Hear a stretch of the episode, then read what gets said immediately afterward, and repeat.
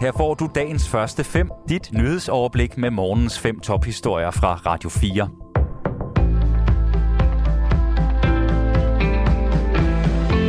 Det er fredag den 5. august. Mit navn er Anne Philipsen. SF opsiger nu folkeskoleforliget, der har været gældende i næsten et årti, det skriver Politikken. Landets folkeskoler skal have langt mere frihed, end de har i dag. Sådan lyder det fra SF's undervisningsordfører Jakob Mark. Vi vil gerne give frihed til alle skoler, sætte alle skoler fri, så de kan gøre skoledagen kortere og i stedet bruge flere timer på for eksempel undervisning, hvor der er 2 voksne, man har 2 lærere på, eller en lærer, en pædagog, eller sætter særligt ind for de sårbare. Den frihed ønsker vi at give bredt. Ifølge SF skal man se på 2 konkrete frihedsforsøg, der har været i Holbæk og i Esbjerg, og sætte skolerne fri i en årrække med enkelte hegnspæle. Regeringen har foreslået, at hver 3. af landets kommuner skal omfattes af frihedsforsøget, men SF ønsker altså, at det skal gælde alle folkeskoler. Derfor er der også grund til at opsige forliget frem for at lappe på det, lyder det fra SF. Børne- og undervisningsminister Pernille Rosenkrantz-Teil fra Socialdemokratiet siger, at hun tror på, at det er muligt at skabe forandringer i folkeskolen gennem et bredt samarbejde i Folketinget. Det er os selv, der har sat forsøgene i gang i Esbjerg og Holbæk, og vi mener, at vi skal videre af den vej. Men vi sidder midt i et forhandlingsforløb om præcis det her, siger hun til Politikken. Danmarksdemokraterne er nu klar med partiets første konkrete politiske handling. Partiet vil nemlig tilslutte sig politiforliget. Det siger Danmarksdemokraternes eneste folketingsmedlem Peter Skorup til os her på Radio 4. Vi tror på, at det har utrolig stor betydning for borgerne, at man har tryghed og sikkerhed i dagligdagen. Og der spiller politiet jo en helt afgørende rolle.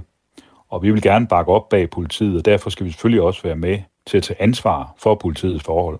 Politiforliget blev vedtaget af et bredt flertal i Folketinget og sikrede blandt andet 450 nye betjente og 20 nye nærpolitienheder rundt om i landet. Venstre var dog ikke med daværende retsordfører Inger Støjberg som en del af forliget. Men det sender ikke et mærkeligt signal, at Danmarksdemokraterne med Inger Støjberg i spidsen nu vil tilslutte sig politiforliget, mener Peter Skorup. Det var, tror jeg også dengang, Inger Støjbergs ønske at være med i politiforliget. Men Venstre ville det ikke som parti, og der var hun så lojal over for sit parti på det tidspunkt. Men nu har hun jo muligheden for, sammen med Danmarksdemokraterne, at være med i politiforliget. Den kommende tid vil der komme flere politiske udmeldinger fra Danmarksdemokraterne, på trods af, at partiet ikke vil fremlægge et partiprogram før efter det kommende folketingsvalg, siger Peter Skorup. USA erklærer nu sygdommen abekopper for en national sundhedskrise, det siger Javier Becerra, der er sundhedsminister i USA. Erklæringen ventes at tilføre flere penge og værktøjer til at bekæmpe sygdommen. Tidligere på ugen nåede antallet af tilfælde med abekopper i USA op på 6.600. Stort set alle tilfældene findes blandt mænd, der har sex med mænd.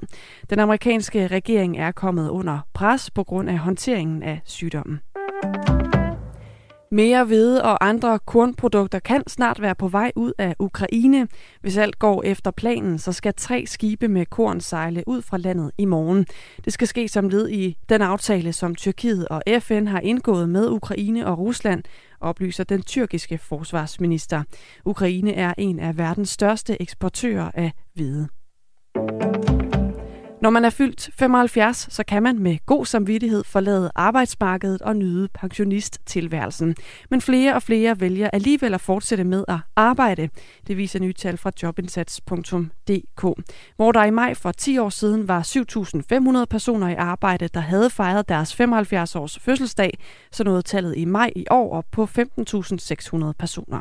Og det skyldes flere ting, vurderer Mads Moberg, cheføkonom i Danica Pension. Først og fremmest så er der jo rigtig mange, der har et ønske om at arbejde, og også har mulighed og helbred til det. Men der er også gennemført en række initiativer fra politisk side, som giver nogle styrkede økonomiske incitamenter for arbejde. Og endelig tror jeg også fra virksomhedens side, så har der jo også været god efterspørgsel efter også seniorernes arbejdskraft med den gode og generelle viden, de har opbygget gennem et arbejdsliv. Dagens første 5 er tilbage igen mandag morgen. Hvis du har brug for en nyhedsopdatering inden da, kan du altid fange os i radioen, på nettet og i vores app. Vi høres ved til dagens første 5 fra Radio 4.